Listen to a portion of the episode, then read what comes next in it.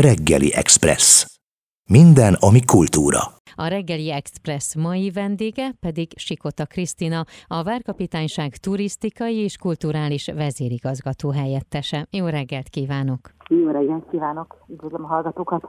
A mai témánk, amiről beszélgetni fogunk, hogy ősztől Kármelita koncertek néven új koncertsorozat indul a Budai Várban. Az érdeklődők a magyar kultúra jeles napjain hallgathatnak meg tematikus koncerteket a legkiválóbb hazai zenészek előadásában.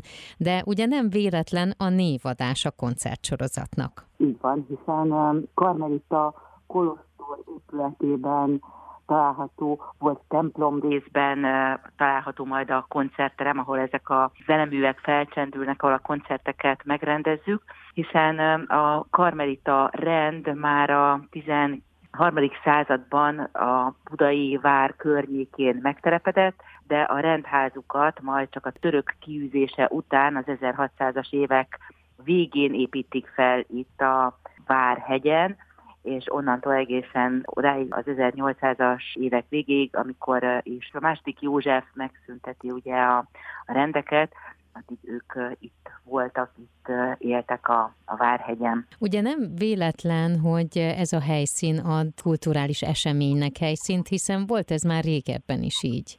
Így van, hiszen ahogy mondtam, amikor Ráktik József ugye megszüntette, felszámolta a rendeket, akkor a Karmelitek rendházából jött létre az első magyar kőszínház, ami aztán egészen 2000-es évekig, ugye amikor is elindult a Karmelita Kolostornak a felújítása a Nemzeti Hausmann program keretében, addig különböző színházi társulatoknak adott otthont, a legutolsó, akik innét kiköltöztek, és a millenárisra költöztek, az a Nemzeti Táncszínház volt, de előtte volt a Nemzeti Színház játszóhelye, a Népszínház játszóhelye, de még az opera társulata is lépett fel a korábbi színházépületben. Hogy jött az ötlet, hogy egy ilyen programsorozatot csináljanak, illetve milyen tematika alapján építették fel?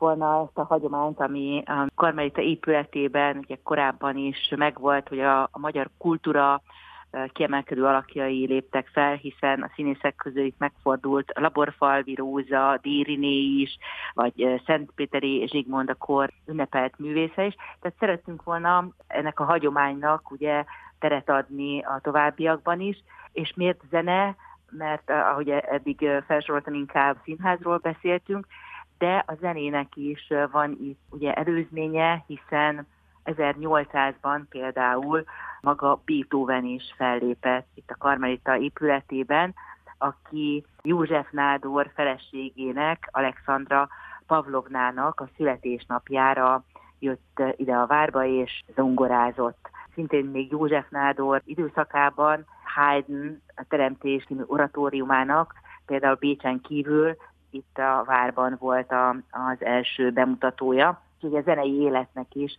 vannak előzményei a Valóta negyedben, és különösen a Karmelita épületben is. Az első koncert az ugye szeptember 18-án lesz. Ez Bartók Béla születésének 140. évfordulója alkalmából, hiszen ahogy a bevezetőben ugye említettem, hogy mindig egy jeles eseményhez kapcsolódik egy-egy koncert. Igen, szeretnék megemlékezni a, a nagy magyar zene szerzők évfordulóiról, de egyébként a magyar kultúra jeles napjairól is, mint a Magyar Kultúra Napja, vagy az Opera Napja, igyekszünk a naptárban is lekövetni.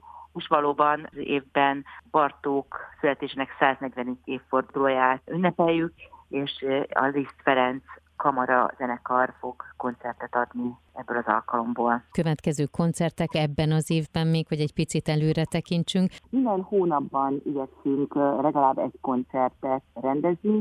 Következő ugye az októberi koncertünk. A Haydneum Nyitó Fesztivál keretében kerül megrendezésre. Ez egy új kezdeményezés minden évben, a régi zene és a barokk zene ünnep sorozata lesz ez a Heidenaum Fesztivál, amelynek az első koncertjére október 5-én a Karmeitában kerül majd sor, október 24-én, pedig uh, Berec Mihály és Ránki Fülöp zongorástjét hallhatjuk majd, hiszen ahogy említettem, igyekszünk minden nagy magyar zeneszerzőről megemlékezni, és Liszt születésének 210.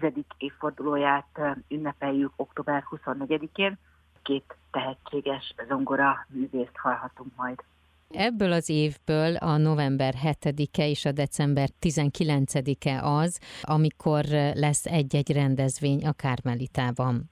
Így van, ahogy említettem, a magyar opera napját minden évben november 7-én Erkel Ferenc születésnapján ünnepeljük, és természetesen a Karmelitában ezen a napon is lesz koncert, mégpedig a Magyar Állami Operaház fog fellépni koncerttermünkben, ahol Kolonics Klára szólóját is hallhatják majd. És aztán ebben az évben december 19-ével zárul majd az idei koncertsorozat, és aztán ugye jövőre folytatódni fog. December 19-én pedig ugye egy adventi hangverseny lesz. Hát azt gondolom, hogy egy adventi hangulathoz sem járulhat jobban hozzá, mint egy gyerekkórus, és a Kodály Zoltán Magyar Kórusiskola gyerekeinek adventi koncertjét élvezhetjük majd december 19-én. Kifejezetten adventi és karácsonyi dallamokat szólaltatnak majd meg.